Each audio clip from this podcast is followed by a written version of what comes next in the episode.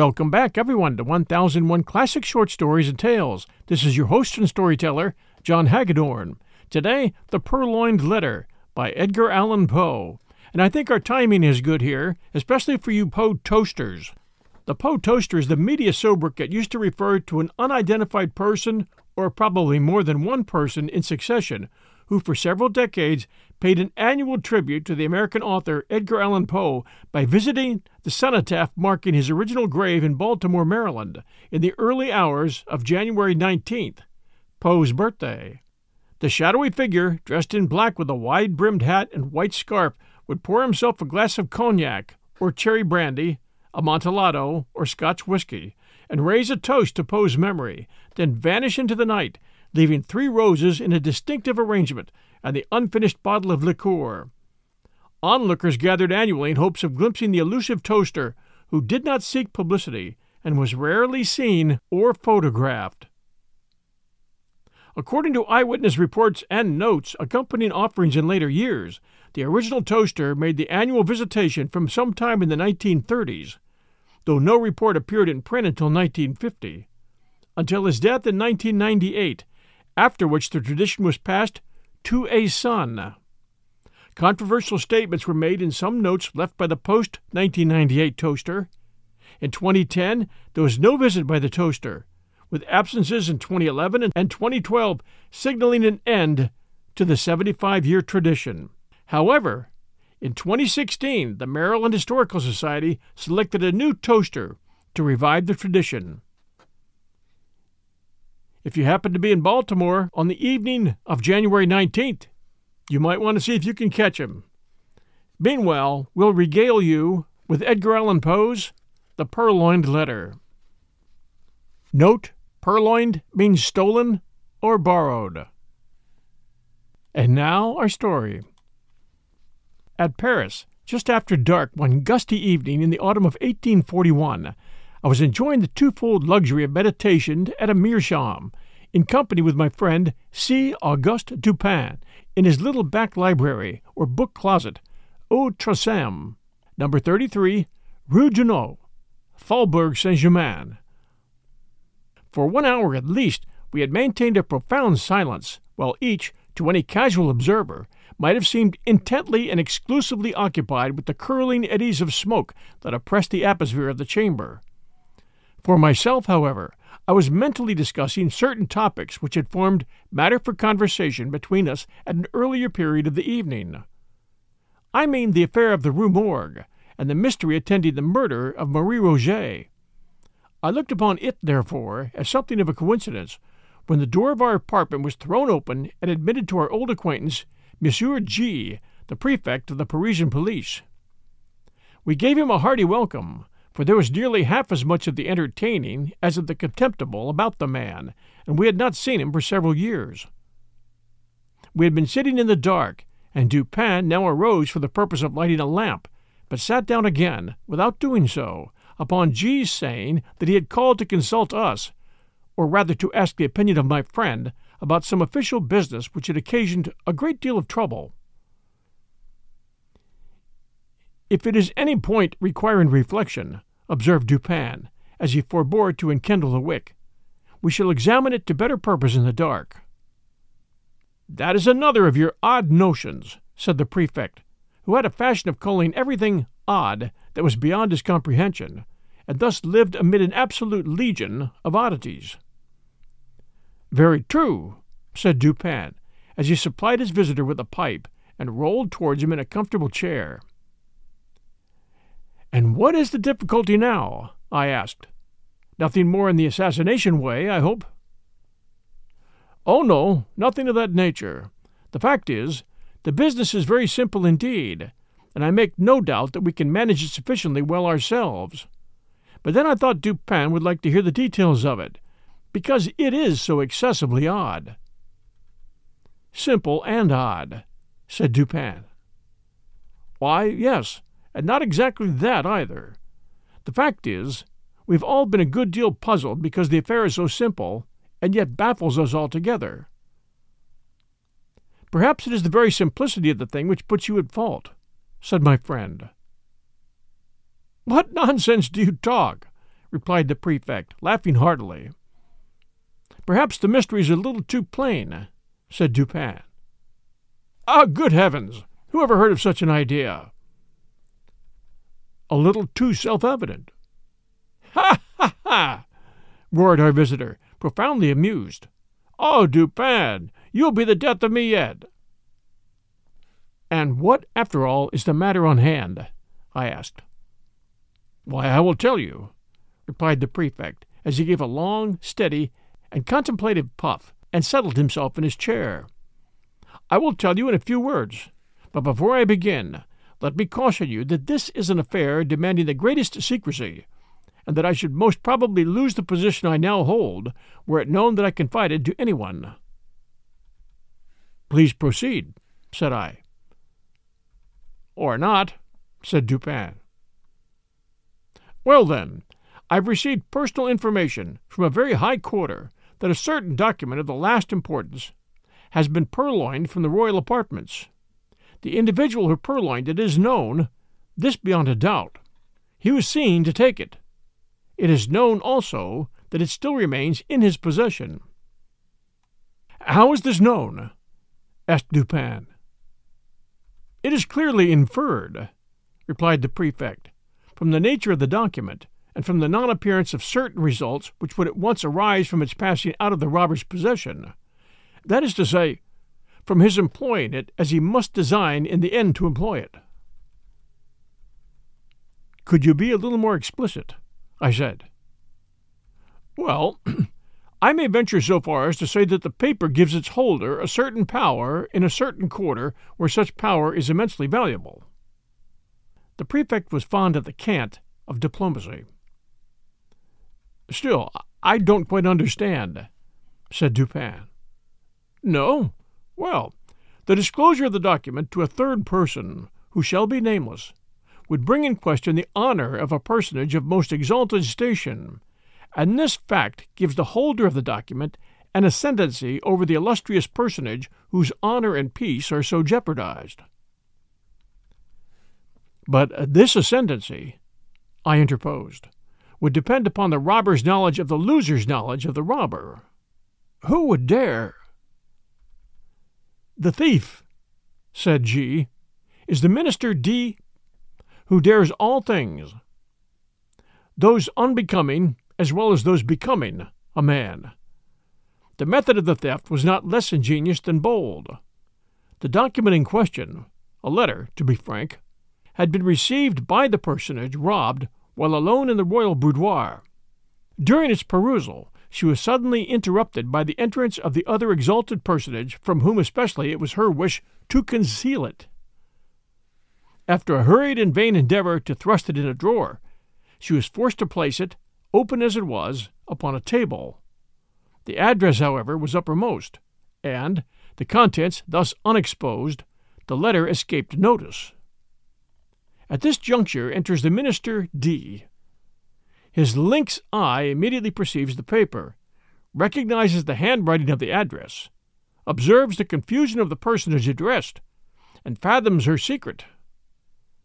After some business transactions, hurried through in his extraordinary manner, he produces a letter somewhat similar to the one in question, opens it, pretends to read it, and then places it in close juxtaposition to the other.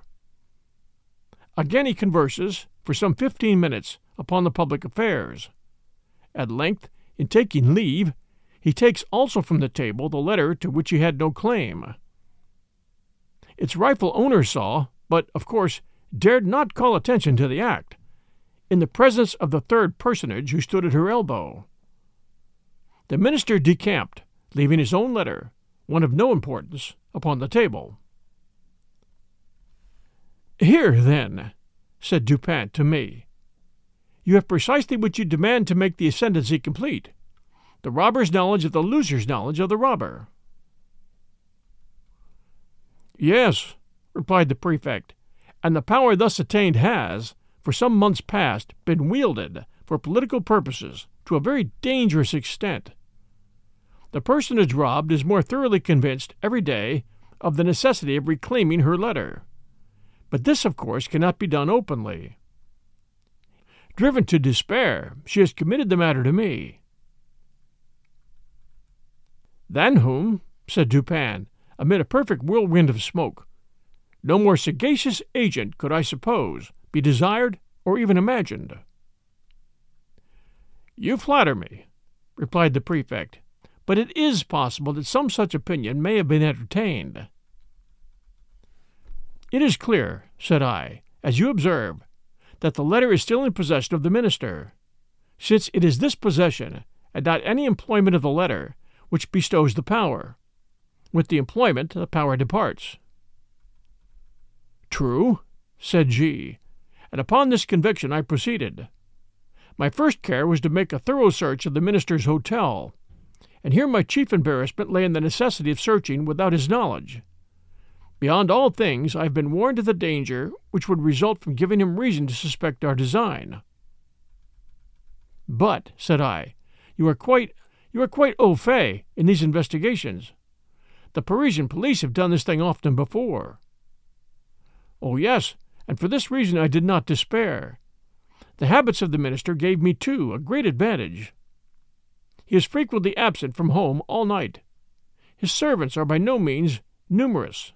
They sleep at a distance from their master's apartment, and being chiefly Neapolitans, are readily made drunk. I have keys, as you know, with which I can open any chamber or cabinet in Paris. For three months a night has not passed during the greater part of which I have not been engaged, personally, in ransacking that hotel. My honor is interested, and, to mention a great secret, the reward is enormous.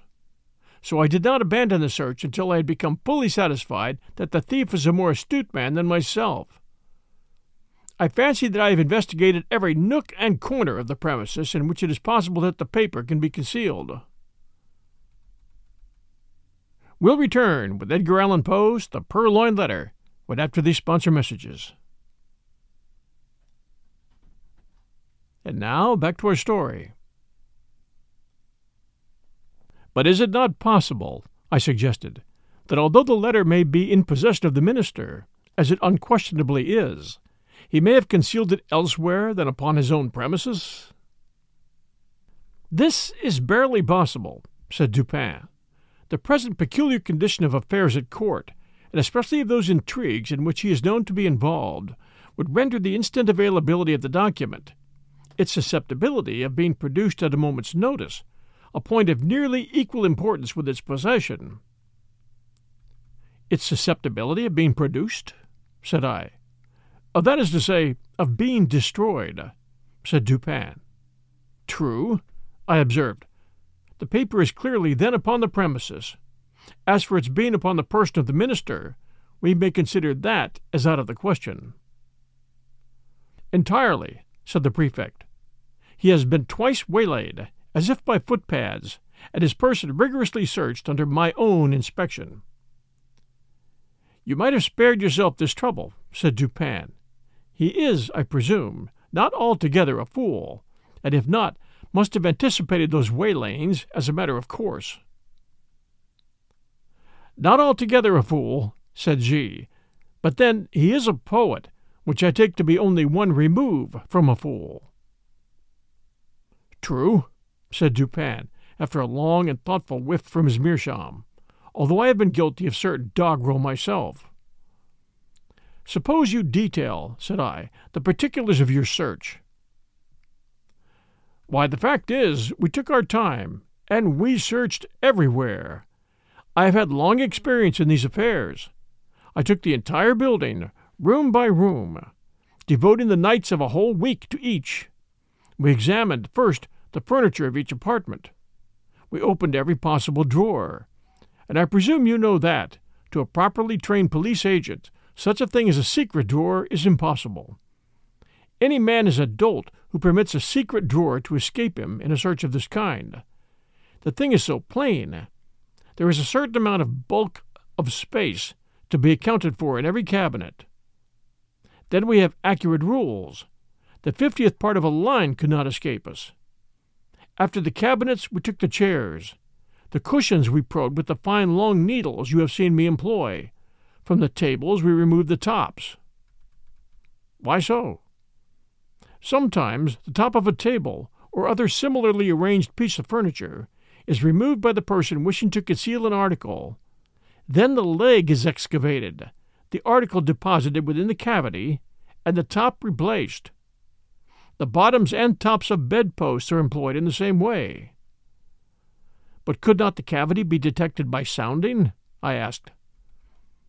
By no means, if, when the article is deposited, a sufficient wadding of cotton be placed around it. Besides, in our case, we were obliged to proceed without noise. But you could not have removed, you could not have taken to pieces all articles of furniture in which it would have been possible to make a deposit in the manner you mention. A letter may be compressed into a thin spiral roll, not differing much in shape or bulk from a large knitting needle, and in this form it might be inserted into the rung of a chair, for example. You did not take to pieces all the chairs? Certainly not, but we did better. We examined the rungs of every chair in the hotel, and indeed the jointings of every description of furniture, by the aid of a most powerful microscope. Had there been any traces of recent disturbance, we should not have failed to detect it instantly. A single grain of gimlet dust, for example, would have been as obvious as an apple. Any disorder in the gluing, any unusual gaping in the joints, would have sufficed to ensure detection. I presume you looked to the mirrors between the boards and the plates? and you probed the beds and the bedclothes, as well as the curtains and carpets. That, of course. And when we had absolutely completed every particle of the furniture in this way, then we examined the house itself. We divided its entire surface into compartments, which we numbered, so that none might be missed. Then we scrutinized each individual square inch throughout the premises, including the two houses immediately adjoining, with the microscope as before. The two houses adjoining? I exclaimed. You must have had a great deal of trouble. We had, but the reward offered is prodigious. You include the grounds about the houses? All the grounds are paved with brick. They gave us comparatively little trouble. We examined the moss between the bricks and found it undisturbed. And you did look among his papers, of course, and into the books of the library? Certainly, we opened every package and parcel. We not only opened every book, but we turned over every leaf in each volume, not contenting ourselves with a mere shake, according to the fashion of some of our police officers. We also measured the thickness of every book cover, with the most accurate admeasurement, and applied to each the most jealous scrutiny of the microscope. Had any of the bindings been recently meddled with, it would have been utterly impossible that the fact should have escaped observation some five or six volumes, just from the hands of the binder, we carefully probed longitudinally with the needles. You explored the floors beneath the carpets? Beyond doubt. We removed every carpet and examined the boards with the microscope. And the paper on the walls? Yes. You looked into the cellars? We did. Then I said, You have been making a miscalculation and the letter is not upon the premises, as you suppose. I fear you are right there, said the prefect. And now, Dupin, what would you advise me to do? To make a thorough research of the premises. That's absolutely needless. I am not more sure than I breathe than I am that that letter is not at that hotel. I have no better advice to give you, said Dupin. You have, of course, an accurate description of the letter? Oh, yes. And here the prefect, producing a memorandum book, proceeded to read aloud a minute account of the internal and especially of the external appearance of the missing document. Soon after finishing the perusal of this description, he took his departure, more entirely depressed in spirits than I had ever known the good gentleman before. In about a month afterwards, he paid us another visit, and found us occupied very nearly as before. He took a pipe and a chair and entered into some ordinary conversation. At length I said, Well, but G, what of the purloined letter? I presume you have at last made up your mind that there is no such thing as overreaching the minister? Confound him! Say I, yes. I made the re examination, however, as Dupin suggested, but it was all labor lost, as I knew it would be. How much was the reward offered, did you say? asked Dupin. Why, a very great deal, a very liberal reward. I don't like to say how much precisely, but one thing I will say that I wouldn't mind giving my individual check for fifty thousand francs to anyone who could obtain me that letter. The fact is, it is becoming of more and more importance every day, and the reward has been lately doubled. If it were trebled, however, I could do no more than I had done. Why, yes, said Dupin, drawlingly, between the whiffs of his meerschaum. I really think, G, you have not exerted yourself to the utmost in this matter. You might do a little more, I think, eh? How? In what way? Why, puff, puff, you might, puff, puff, employ counsel in the matter, eh? Puff, puff. Do you remember the story they tell of Abernethy? No, hang Abernethy. To be sure, hang him and welcome. But, once upon a time, a certain rich miser conceived the design of sponging upon this Abernethy for a medical opinion, getting up, for this purpose, an ordinary conversation in a private company. He insinuated his case to the physician as that of an imaginary individual. We will suppose, said the miner, that his symptoms are such and such. Now, doctor, what would you have directed him to take? Take? said Abernethy. Why, take advice, to be sure. But, said the prefect, a little discomposed, I am perfectly willing to take advice, and to pay for it. I would really give fifty thousand francs to anyone who would aid me in the matter.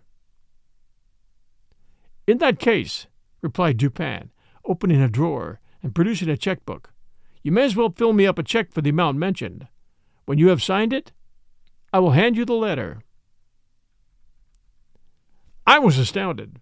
The prefect appeared absolutely thunderstricken. For some minutes he remained speechless and motionless, looking incredulously at my friend with open mouth and eyes that seemed starting from their sockets. Then, apparently recovering himself in some measure, he seized a pen, and after several pauses and vacant stares, finally filled up and signed a check for fifty thousand francs, and handed it across the table to Dupin. The latter examined it carefully and deposited it in his pocketbook. Then, unlocking an escritoire, took thence a letter and gave it to the prefect. This functionary grasped it in a perfect agony of joy, opened it with a trembling hand, cast a rapid glance at its contents, and then, scrambling and struggling to the door, rushed at length unceremoniously from the room and from the house, without having uttered a syllable since Dupin had requested him to fill up the check. When he had gone, my friend entered into some explanations. The Parisian police, he said, are exceedingly able in their way. They are persevering, ingenious, cunning, and thoroughly versed in the knowledge which their duties seem chiefly to demand. Thus, when our friend G detailed to us his mode of searching the premises at the Hotel D, I felt entire confidence in his having made a satisfactory investigation, so far as his labors extended. So far as his labors extended? said I. Yes, said Dupin. The measures adopted were not only the best of their kind, but carried out to absolute perfection. Had the letter been deposited within the range of their search, these fellows would, beyond a question, have found it. I merely laughed, but he seemed quite serious in all that he said. The measures, then, he continued, were good in their kind, and well executed. Their defect lay in their being inapplicable to the case, and to the man. A certain set of highly ingenious resources are, with the prefect, a sort of Procrustean bed to which he forcibly adapts his designs. But he perpetually errs by being too deep or too shallow for the matter in hand, and many a schoolboy is a better reasoner than he. I knew one about eight years of age, whose success at guessing in the game of even and odd attracted universal admiration. This game is simple, and is played with marbles. One player holds in his hand a number of these toys and demands of another whether that number is even or odd. If the guess is right, the guesser wins one. If wrong, he loses one. The boy to whom I allude won all the marbles of the school. Of course, he had some principle of guessing, and this lay in mere observation and admeasurement of the astuteness of his opponents.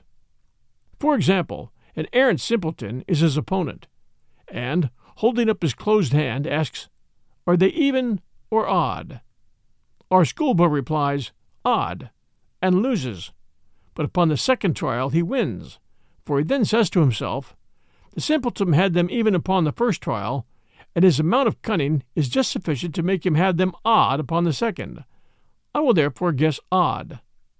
He guesses odd and wins. Now, with a simpleton, a degree above the first, he would have reasoned thus This fellow finds that in the first instance I guessed odd, and in the second he will propose to himself, upon the first impulse, a simple variation from even to odd, as did the first simpleton. But then a second thought will suggest that this is too simple a variation, and finally he will decide upon putting it even as before. I will therefore guess even. He guesses even and wins. Now, this mode of reasoning in the schoolboy, whom his fellows termed lucky, what, in its last analysis, is it? It is merely, I said, an identification of the reasoner's intellect with that of his opponent. It is, said Dupin, and upon inquiring of the boy by what means he effected the thorough identification in which his success consisted, I received answer as follows when I wish to find out how wise, or how stupid, or how good, or how wicked is anyone, or what are his thoughts at the moment, I fashion the expression of my face as accurately as possible in accordance with the expression of his, and then wait to see what thoughts or sentiments arise in my mind or heart, as if to match or correspond with the expression. This response of the schoolboy lies at the bottom of all the spurious profundity which has been attributed to Rochefoucauld to La Bougive, to Machiavelli, and to Campanella. And the identification, I said, of the reasoner's intellect with that of his opponent depends, if I understand you aright, upon the accuracy with which the opponent's intellect is admeasured. For its practical value, it depends upon this, replied Dupin. And the prefect and his cohort fail so frequently, first, by default of this identification, and secondly, by ill admeasurement, or rather through non admeasurement, of the intellect with which they are engaged. They consider only their own ideas of ingenuity, and, in searching for anything hidden, advert only to the modes in which they would have hidden it. They are right in this much, that their own ingenuity is a faithful representative of that of the mass. But when the cunning of the individual felon is diverse in character from their own, the felon foils them, of course. This always happens when it is above their own, and very usually when it is below. They have no variation of principle in their investigations. At best, when urged by some unusual emergency, by some extraordinary reward, they extend or exaggerate their old modes of practice without touching their principles. What, for example, in this case of D, has been done to vary the principle of action? What is all this boring and probing and sounding and scrutinizing with the microscope and dividing the surface of the building into registered square inches? What is it all but an exaggeration of the application of the own principle or set of principles of search, which are based upon the one set of notions regarding human ingenuity to which the prefect, in the long routine of his duty, has been accustomed? Do you not see he has taken it for granted that all men proceed to conceal a letter, not exactly in a gimlet hole bored in a chair leg, but at least in some out of the way hole or corner suggested by the same tenor of thought which would urge a man to secrete a letter in a gimlet hole bored in a chair leg. And do you not see also that such recherche nooks for concealment are adapted only for ordinary occasions, and would be adopted only by ordinary intellects? For in all cases of concealment, a disposal of the article concealed, a disposal of it in this recherche manner, is, in the very first instance, presumable and presumed, and thus its discovery depends not at all upon the acumen, but altogether upon the mere care, patience, and determination of the seekers. And where the case is of importance, or what amounts to the same thing in the political eyes, when the reward is of magnitude, the qualities in question have never been known to fail.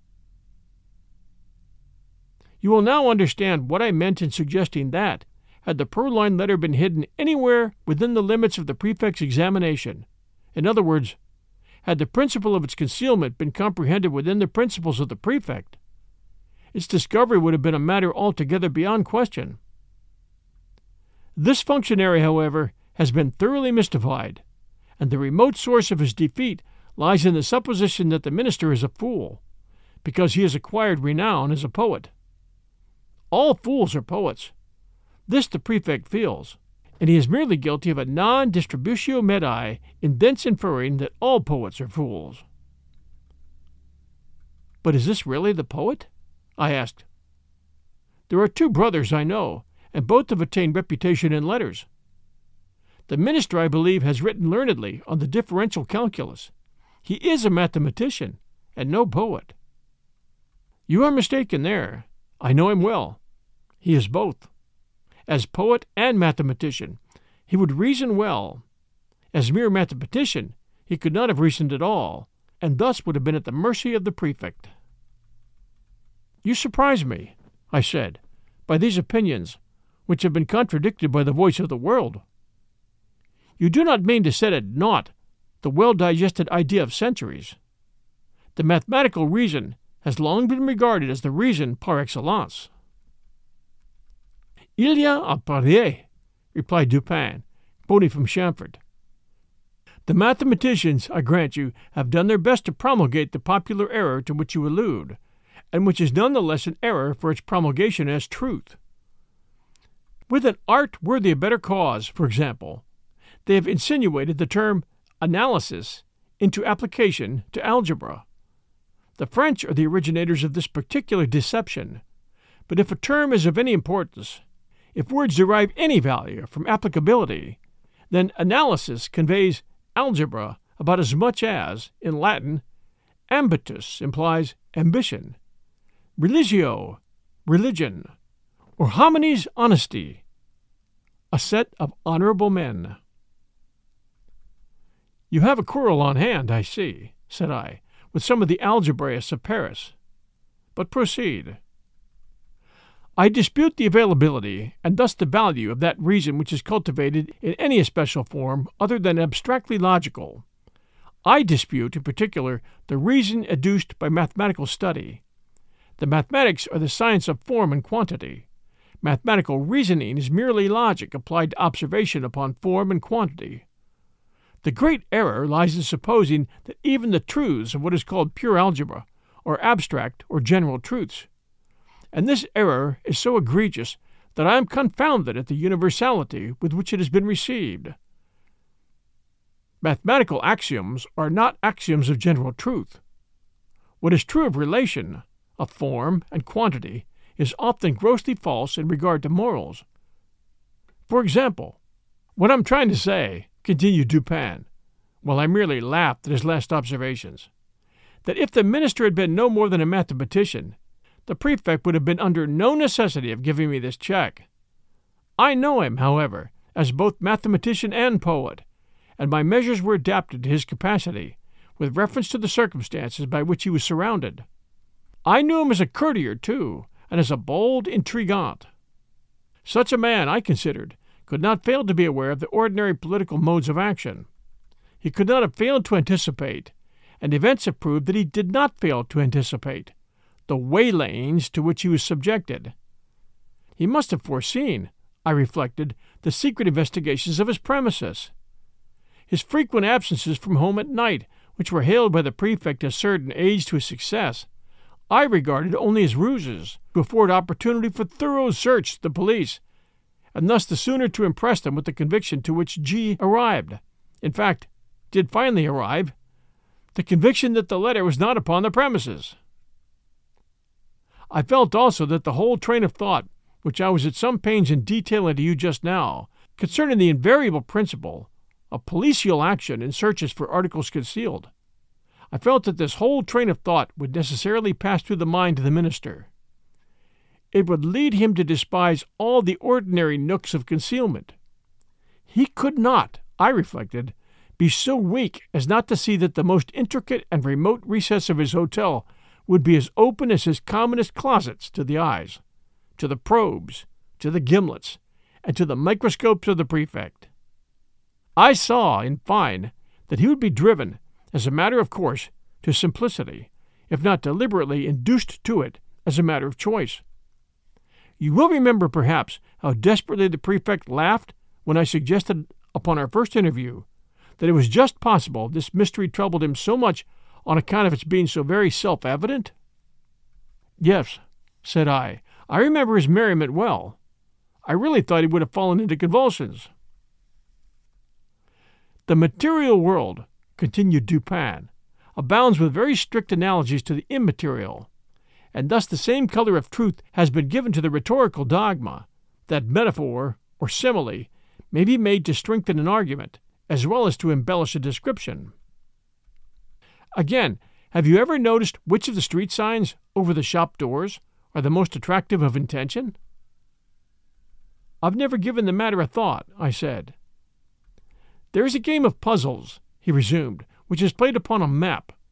One party playing requires another to find a given word, the name of a town, a river, a state, or empire, any word, in short, upon the motley and perplexed surface of the chart. A novice in the game generally seeks to embarrass his opponents by giving them the most minutely lettered names. But the adept selects such words as stretch in large characters from one end of the chart to the other. These, like the overlargely lettered signs and placards of the street, escape observation by dint of being excessively obvious. And here the physical oversight is precisely analogous with the moral inapprehension by which the intellect suffers to pass unnoticed those considerations which are too obtrusively and too palpably self evident. But this is a point, it appears, somewhat above or beneath the understanding of the prefect. He never once thought it probable or possible that the minister had deposited the letter immediately beneath the nose of the whole world, by way of best preventing any portion of that world from perceiving it. But the more I reflected upon the daring, dashing, and discriminating ingenuity of D, upon the fact that the document must always have been at hand, if he intended to use it to good purpose, and upon the decisive evidence obtained by the prefect that it was not hidden within the limits of that dignitary's ordinary search, the more satisfied I became that, to conceal this letter, the minister had resorted to the comprehensive and sagacious expedient of not attempting to conceal it at all. Full of these ideas, I prepared myself with a pair of green spectacles and called one fine morning, quite by accident, at the Ministerial Hotel. I found D at home, yawning, lounging, and dawdling as usual, and pretending to be in the last extremity of ennui. Total boredom. He is, perhaps, the most really energetic human being now alive, but that is only when nobody sees him. To be even with him, I complained of my weak eyes, and lamented the necessity of the spectacles, under cover of which I cautiously and thoroughly surveyed the whole apartment, while seemingly intent only upon the conversation of my host. I paid especial attention to a large writing table near which he sat, and upon which lay confusedly some miscellaneous letters and other papers, with one or two musical instruments and a few books. Here, however, after a long and very deliberate scrutiny, I saw nothing to excite particular suspicion. At length, my eyes, in going to the circuit of the room, fell upon a trumpery filigree card rack of pasteboard that hung dangling by a dirty blue ribbon from a little brass knob just beneath the middle of the mantelpiece. In this rack, which had three or four compartments, were five or six visiting cards and a solitary letter. This last was much soiled and crumpled. It was torn nearly in two, across the middle, as if a design, in the first instance, would tear it entirely up as worthless, had been altered or stayed in the second. It had a large black seal bearing the D cipher very conspicuously, and was addressed in a diminutive female hand to D, the minister himself. It was thrust carelessly and even, as it seemed, contemptuously, into one of the uppermost divisions of the rack. No sooner had I glanced at this letter than I concluded it to be that of which I was in search. To be sure, it was, to all appearance, radically different from the one of which the prefect had read us so minute a description. Here the seal was large and black, with the D cipher. There it was small and red, with the ducal arms of the S family. Here the address to the minister, diminutive and feminine. There the superscription, to a certain royal personage, was markedly bold and decided. The size alone formed a point of correspondence. But, then, the radicalness of these differences, which were excessive, the dirt, the soiled and torn condition of the paper, so inconsistent with the true methodical habits of D, and so suggestive of a design to delude the beholder into an idea of the worthlessness of the document. These things, together with the hyper obtrusive situation of this document, full in the view of every visitor, and thus exactly in accordance with the conclusions to which I had previously arrived, these things, I say, were strongly corroborative of suspicion in one who came with the intention to suspect. I protracted my visit as long as possible, and, while I maintained a most animated discussion with the minister upon a topic which I knew well had never failed to interest and excite him, I kept my attention really riveted upon the letter. In this examination, I committed to memory its external appearance and arrangement in the rack, and also fell, at length, upon a discovery which set at rest whatever trivial doubt I might have entertained. In scrutinizing the edges of the paper, I observed them to be more chafed than seemed necessary. They presented the broken appearance which is manifested when a stiff paper, having been once folded and pressed with a folder, is refolded in a reverse direction, in the same creases or edges which had formed the original fold. This discovery was sufficient. It was clear to me now that the letter had been turned, as a glove, inside out, redirected, and resealed. I bade the minister good morning, and took my departure at once, leaving a gold snuff box upon the table. The next morning I called for the snuff box, when we resumed, quite eagerly, the conversation of the preceding day. While thus engaged, however, a loud report, as if of a pistol, was heard immediately beneath the windows of the hotel, and was succeeded by a series of fearful screams and the shoutings of a terrified mob. He rushed to a casement, threw it open, and looked out. In the meantime, I stepped to the card rack, took the letter, put it in my pocket, and replaced it with a facsimile, so far as regards externals, which I had carefully prepared at my lodgings, imitating the D cipher very readily by means of a seal formed of bread. The disturbance in the street had been occasioned by the frantic behavior of a man with a musket. He had fired it among a crowd of women and children. It proved, however, to have been without ball, and the fellow was suffered to go his way as a lunatic or a drunkard. When he had gone, D came from the window, whither I had followed him immediately upon securing the object in view. Soon afterwards I bade him farewell. The pretended lunatic was a man in my own pay. But what purpose had you, I asked, in replacing the letter by a facsimile? Would it not have been better, at the first visit, to have seized it openly and departed? D, replied Dupin, is a desperate man, and a man of nerve. His hotel, too, is not without attendants devoted to his interests. Had I made the wild attempt you suggest, I might never have left the ministerial presence alive. The good people of Paris might have heard of me no more. But I had an object apart from these considerations. You know my political prepossessions. In this matter, I act as a partisan of the lady concerned. For eighteen months, the minister has had her in his power.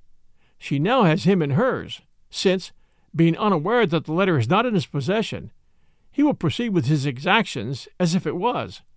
Thus will he inevitably commit himself at once to his political destruction. His downfall, too, will not be more precipitate than awkward. It is all very well to talk about the facilis descensus Averni, but in all kinds of climbing, as Catalani said of singing, it is far more easy to get up than to come down. In the present instance, I have no sympathy, at least no pity, for him who descends. He is that monstrum horrendum, an unprincipled man of genius.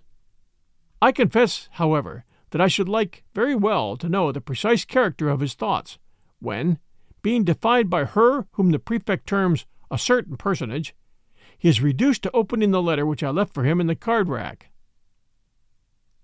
How? Did you put anything particular in it? Why, it did not seem altogether right to leave the interior blank. That would have been insulting.